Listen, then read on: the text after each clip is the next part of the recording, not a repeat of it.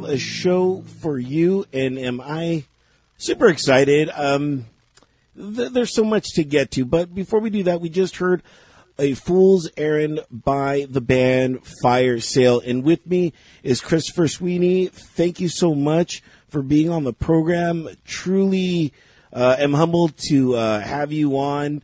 Um, for those that don't know about Chris, he is a musician, a teacher, a world traveler, a recording engineer. He's also a, a guitarist for many fabled bands, but um, but now you you are in this super group uh, known as Fire Sale, which, by the way, contains so many people that it it has to be super, right? Yeah. Um, Yeah. And, and first, quick question: Do you think the term supergroup is outdated for bands?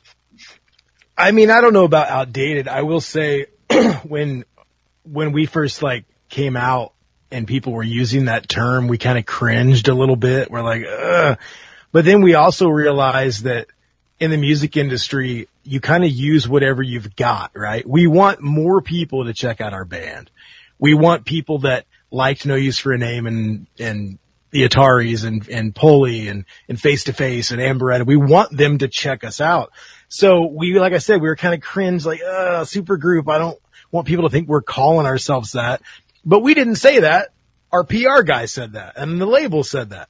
So we leaned into it and we use that because it's a leg up to get us out there in front of people. But I will say that term is kind of, it's 50-50 for me in today's, you know, because every time it's someone that did something cool and one other guy that did something cool, it's a super group.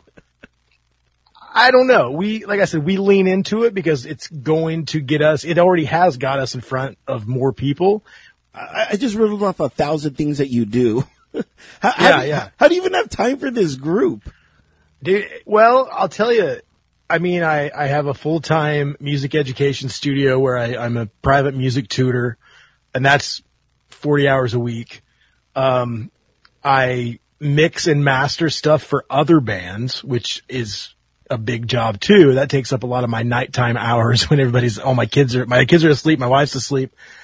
And then, you know, I just don't like to just kind of hang. I like to have many creative outlets. Some of those creative outlets also help me pay the bills. But this band, I don't know how much you want to get into it right now. I know you've got questions, but it started during the pandemic when nothing was going on. And I'm friends with the guys and I respect all the guys that are in the band. And I started writing songs again. I hadn't written songs for like a decade and the guys liked them and we said, Hey, let's, maybe we'll start a band. And we, at first it was just this thing we were doing. And then as we kept going and kept going and labels got interested and people were digging it and sharing it and there was kind of a little buzz going and, and it became a real thing and we've, you know, played shows and we have a new video coming out and it's, it's kind of taken on a life of its own. I don't know if I was expecting that, but it's really cool that that came out of a really bad time in everybody's life, the pandemic. I had like a silver lining that I got to play music again. Let's get into real quick the video because I saw that you guys put up a GoFundMe, Yeah. and then with that, it, it said that you guys were gonna originally, you know, DIY it, and you're gonna have all your fans send in, you know, footage from shows and uh, et cetera, et cetera, et cetera. And then you pivot to this. I can explain it. And you're the only person, I've been doing a lot of press lately. You're the only person to ask about that. So I'm excited to tell you. so the original idea was, you know, we're on a smaller label. They take care of us wonderfully, but videos are expensive, you know? And so we were like, what are we going to do for video? Well, let's have people that dig the song sing the song at their house or wherever, playing the bass, playing drums, and I'll cut it all together and we'll just do this like DIY really cool project. Well, a lot of people sent stuff in, a lot of submissions, and they were really, really cool. Around the time that I was going to start putting those together, we got an offer to do a real music video. Not that that isn't a real music video, but like a, with like a crew and a gaffer and sound people and like the whole deal. and it was in Dallas, Texas, which is where our drummer Matt Morris lives. And we wanted to do that really, really bad. And originally the, the video wasn't really going to cost anything. So our label's like, cool, we'll fly you guys down there because there's no cost. So we bought the tickets.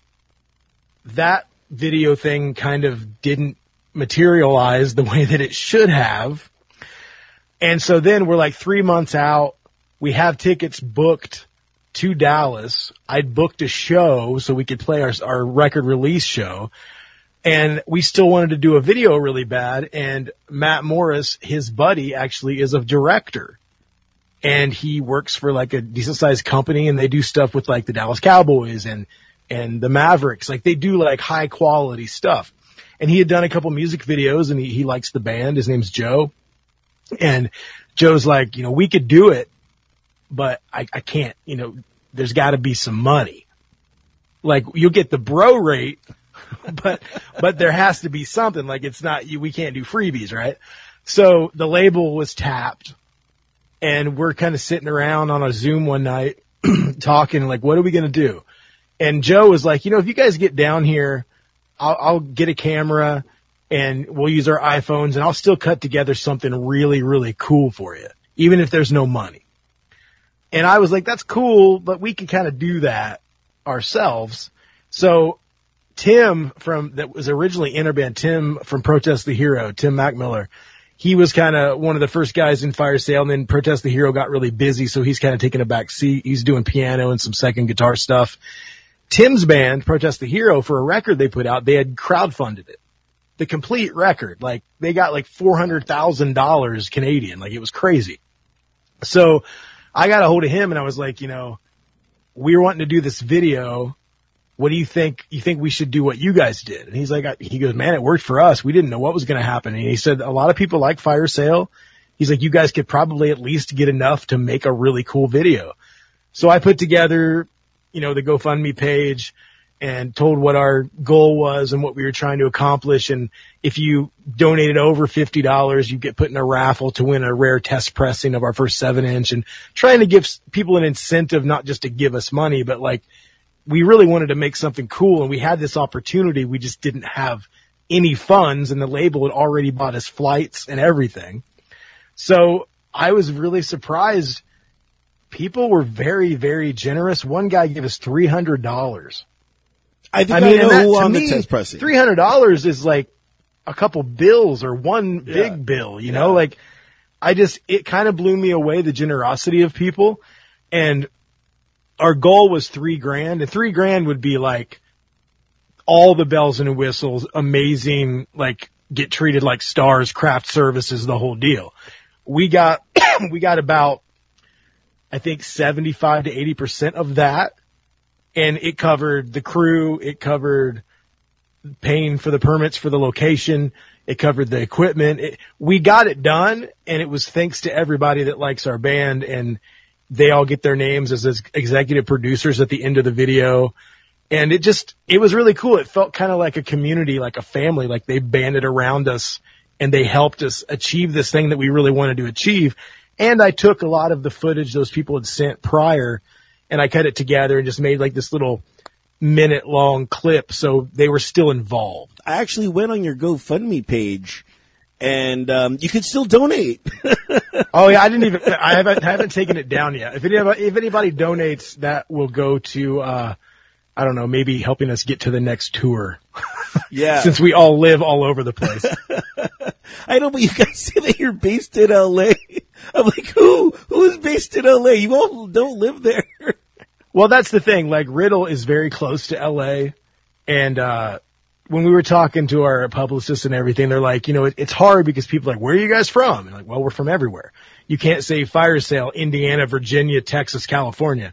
You have to like, you have to kind of tie it up with a nice bow on it. So our label and our PR guy, they were like, let's just say LA because people think that bands come from LA and Riddle's close enough to LA and it'll just be that until people ask you where everybody's from. I'm like, okay, cool. We'll go with that. So we are a Los Angeles band, even though I'm speaking to you from the middle of the country. Yeah, I love it. I love it. And uh, by the way, um, they have a seven inch out. Uh, go to hyperfollow.com slash FSA Fools uh, Errand.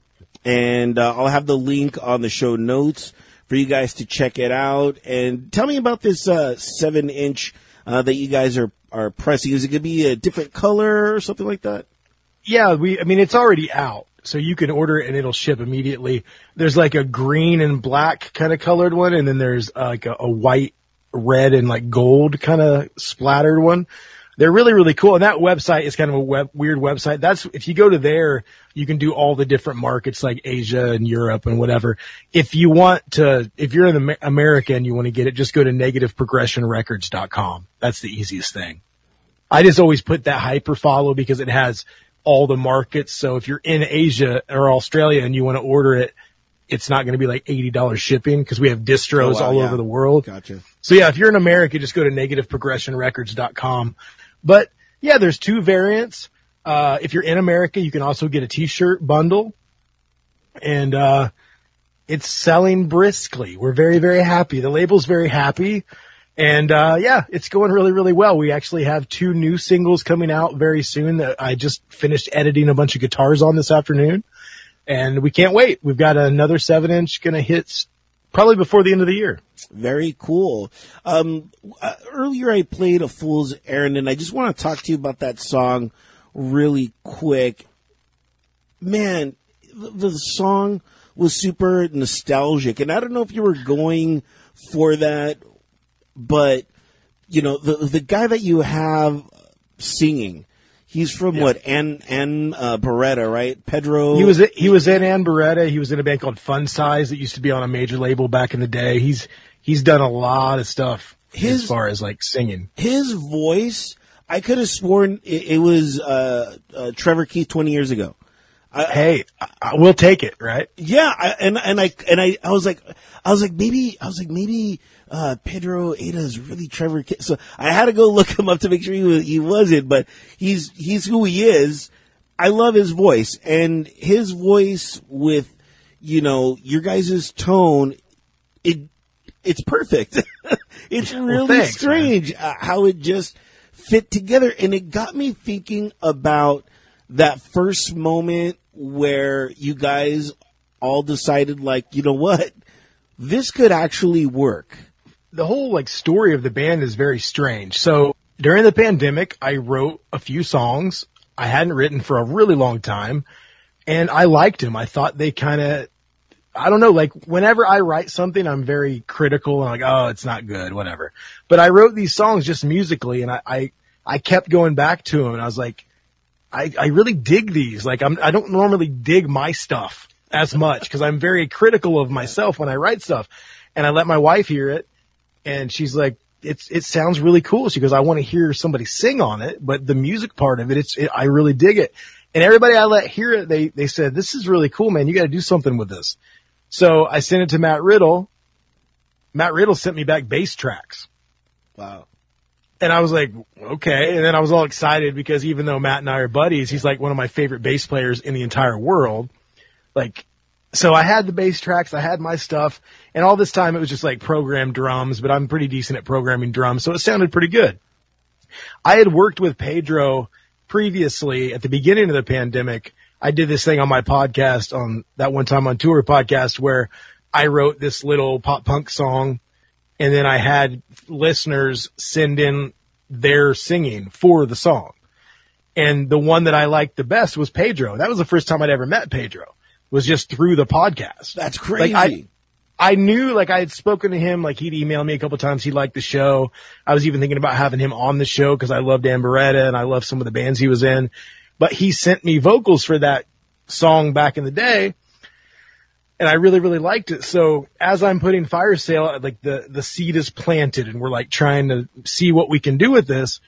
Originally, this band that I love out of Australia called Paper Arms their singer Josh Mann, I had been talking to him. He was on my podcast and I was like, Hey man, I wrote these songs. I know you write songs. You want to sing in this band? And I already named it Fire Sale and everything. Like I got the name from a song. My, my buddies in Get Dead, they have a song called Fire Sale. And one night I was writing names on a piece of paper and that song came on my shuffle and I was like, oh, that's a cool name.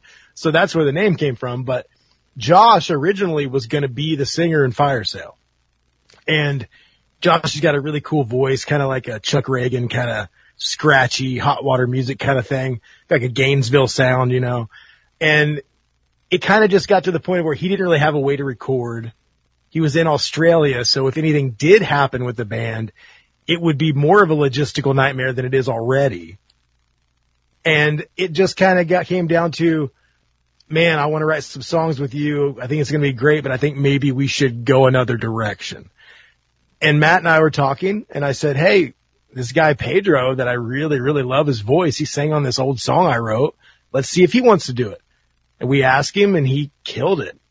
And then we had a drummer for a while. Tucker Rule from Thursday and LS Dunes. He did the drums on the demos, but then he's a busy guy. I, I, I knew from day one, like Tucker's a buddy.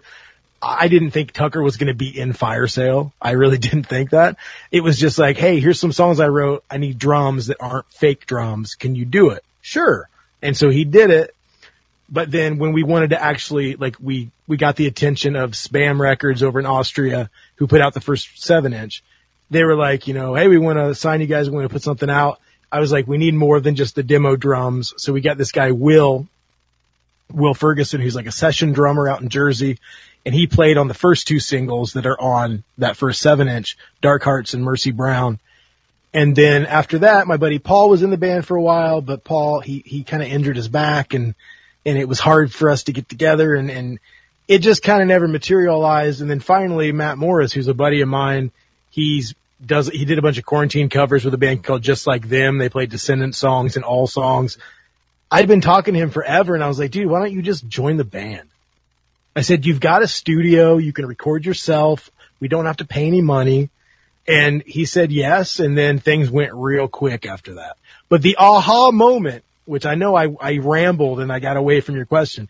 The aha moment for me was secretly in my mind, I wanted Matt Riddle to be in a band with me. And when he sent bass tracks back, I'm like, I have a band. Like I didn't know what was going to happen. I didn't know if we would go do a video in, in Texas and play shows and, and put out records. I didn't know that, but I was like, I'm going to die one day and I'm going to have music I wrote with Matt Riddle's bass playing on it. And that was, that was the aha moment for me. Man, what a great moment. What a, yeah. what a story. I, it's a crazy story, right? yeah, yeah. And, um, I, I, hope people listen to this podcast so they don't have, so you don't have to tell that story a thousand more times. you know, I always try to add more or like make it a little different every time I tell it. So I, I think I got a little more in depth on your show. So hopefully people will, will recognize that. Yeah. Now, now real quick too, you know, having all those veterans together sounds super fun. And, yeah. and I guess the way you guys did it was very postal service, if you will. Yeah, totally.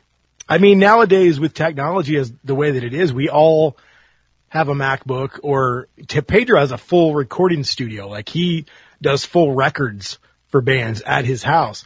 I've got like a podcast studio where, you know, I can record guitars and I could record bass and vocals. I'd have a hard time probably doing a full drum set, but I can do everything that I need to do.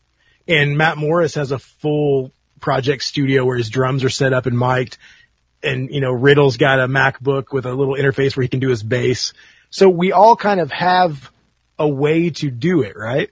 So those songs, those first songs that I wrote, when I wrote and recorded them, I didn't write and record them as like a shitty demo. I wrote and recorded them as playing the best I could play with the best tones that I could get, edited the best and all gridded out to a click track. So everything is in time and perfect.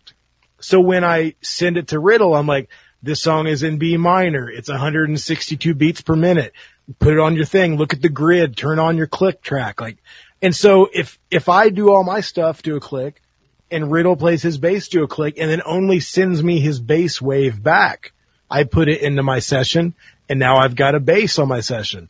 And then we get all that done. We send an MP3 to, to Pedro he writes and records his vocals, sends all those waves back to me. I dump them in my, in my logic session and we kind of build it like a house And as long as you play it, you know, when you're in the studio, bands nowadays, I mean, all the way back 25, 30 years ago, you use a click track because you need some kind of reference. So it's not, the tempo doesn't go up and down.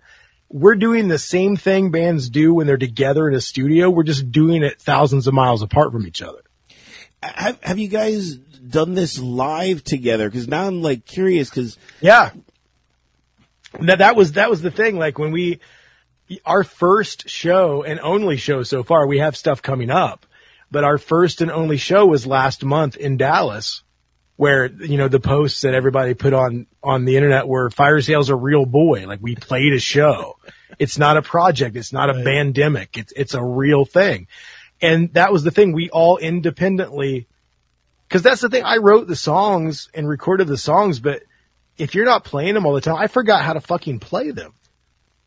I had to go into my session and like solo my guitar and go, oh, it's a, an E minor five. It's a, it's a, it's a B augmented. Like I had to go in there and like figure out what I was doing. And so I learned all the songs, all my parts. Riddle did the same thing. Morris did the same thing. Morris even had to learn the two songs he didn't play on. And then other songs that we haven't released yet because you got to play at least eight or nine songs at a show. So it's like the four or five that are released and then like four more and then we did a Misfits cover because everybody can play the Misfits. but yeah, we just all kind of did that and we got to Texas. It was Easter weekend. So we got there Thursday. We didn't leave till Monday. So Thursday and Friday, we rehearsed together as much as humanly possible. Saturday morning at 8 a.m., we were at the location to do the video. We did an eight hour video shoot, broke for food, then drove back downtown Dallas, played our record release show, got out of there at 3 a.m., came back. Easter Sunday, we all kind of hung out. Then we did a photo shoot. And then Monday we woke up and we all flew home.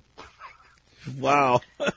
Crazy, right? That is crazy. Uh, So do you guys plan on touring like this? Or Well, I, I will tell you, when you get the first one out of the way, like in the Ataris, we never really rehearsed very much back in the day. Like we all lived fairly close together, but a tour's coming up and we'd be like, okay, everybody learn your parts again. And then before the first show in the van or the hotel, we're all going to have practice in the room with no amps. And it would always go pretty well because we played so many shows. Now, Fire Sale's still new, but just the fact that we were able to get together for basically one and a half rehearsals and then pull off a show. I think, you know, we are planning on some short runs. I think we're going to do a, probably a, a week or so on the East Coast and a week or so, week or so on the West Coast. And we also have some offers for Asia and Europe and different places. But we're just basically going to get to wherever we're going a day early, go over the songs a bunch, and then hopefully by the second or third show, we won't suck, you know? it's the best we can do, you know? Yeah, yeah. That that's what's going on uh, with the band. And if you guys want to follow more about the band, log on to entertheshell.com. I'm going to have their um, Instagram and I'm going to have their Facebook and all that other good fun stuff uh, for you to hit up the band. Uh, one last thing before I let you go, and it was it's something that um, I go through from time to time, and, and I'm curious about your process. Is what do you do to fall back in love with music? I mean, I don't think I ever fell out of love with music. I will say that the pandemic was a big catalyst for me because before the pandemic, I mean, I hadn't played in a band for a really long time. Like when I, I left the Ataris back about the, I don't know, 2010 or whenever, I'm not sure when it was. And then after that, I started working in corporate entertainment and, uh, then for after a while, I joined a cover band when I lived down in, in Alabama and Florida on the beach because you can play six nights a week and you can make killer money. We're doing like Bob Marley and Sublime and shit. And I'm, I mean, and I'll tell you that, that was fun, but I didn't feel any creativeness at all doing that. And I won't knock cover bands because they're great, but it just wasn't for me. I did it for a couple years, didn't really dig it. And then I kind of got away from it and I kind of lost my identity because my identity was always I was the guy in the band or I was the guitar player. And, you know, I had a couple kids and moved back to Indiana where I grew up and was kind I was teaching guitar and I, I love music and I never kind of got out of music, but I didn't have that passion to create it, you know? When I started my podcast, in 2018, it was a way for me to kind of reconnect with a scene that I felt like I wasn't a part of anymore. Like, you know, I open up my phone and I'm like, oh, look at all these people that I know, but I haven't talked to these people in a decade because I'm not on the road and I have nothing to do with the music industry anymore. So I, I got the podcast going because I wanted to feel connected to that thing that I had been connected to my entire adult life, which was the underground music scene, the punk rock scene, whatever you want to call it. and the podcast did that and I got really, really excited about music again. And then when the pandemic hit, I was still doing the podcast and I loved it and everybody was trapped inside. So everyone said yes. I had like crazy people on the podcast because everybody said yes, but I started kind of getting a little burnt and a little bored with it. And I started playing my guitar more and that's when like the whole inspiration to write stuff before Fire Sale, I never thought I'd ever play in another band again or put out anything.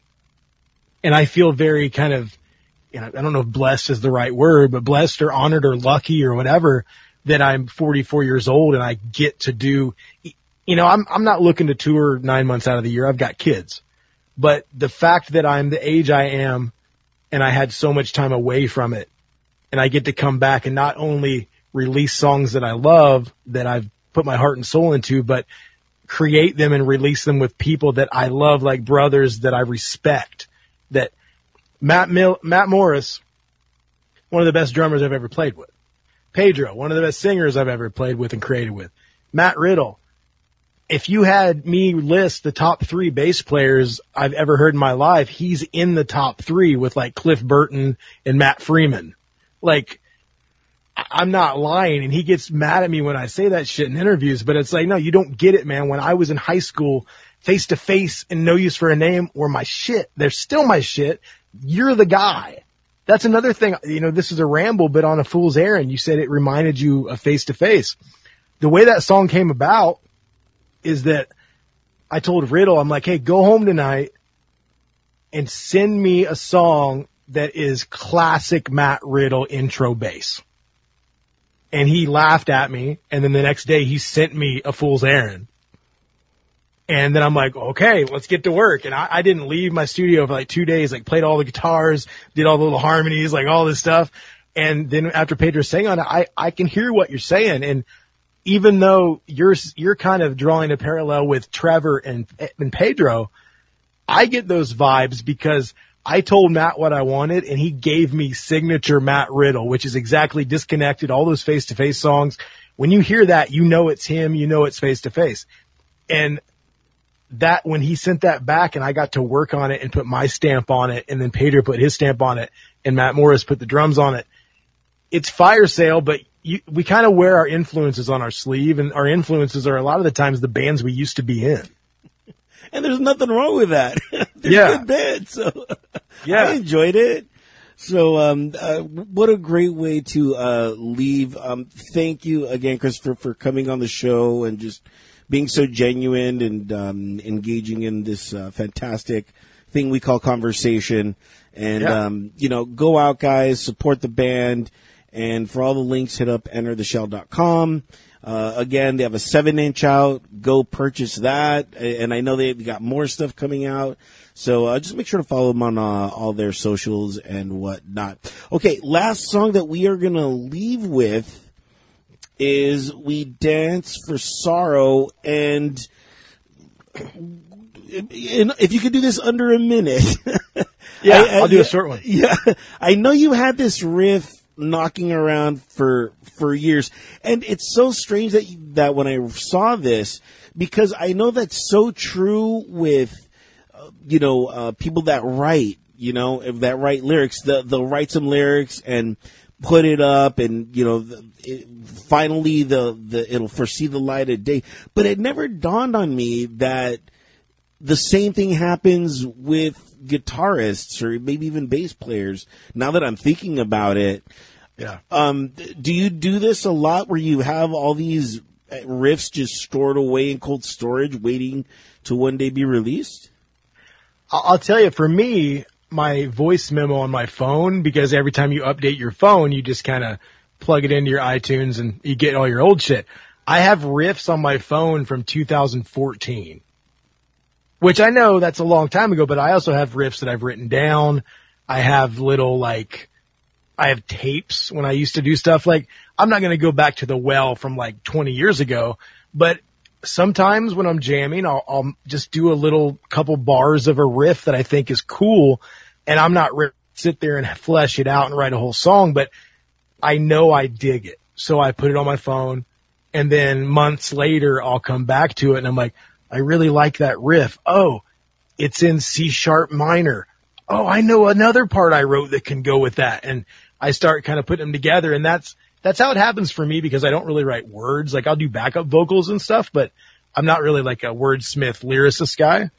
But yeah, there's always little bits and pieces kind of knocking around the riff tapes, you know, just kind of going through them and see what I can do with it. I, I've got a bunch right now on my phone that hopefully will be the next 10 to 20 fire sale songs.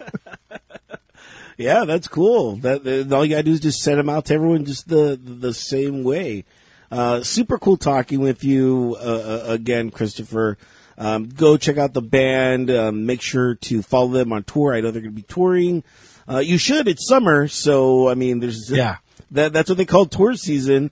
It's, I, I think our stuff's going to probably start in the fall, but uh, but maybe next summer I think we're going to do some festivals. There's already been some talk with some different different places and whatnot. So yeah, so ma- make sure to uh, check it out. And remember, you heard all this here first, right here on What the Music on EnterTheShell.com. Uh, again, uh, we are going to leave you now with a riff from 2014.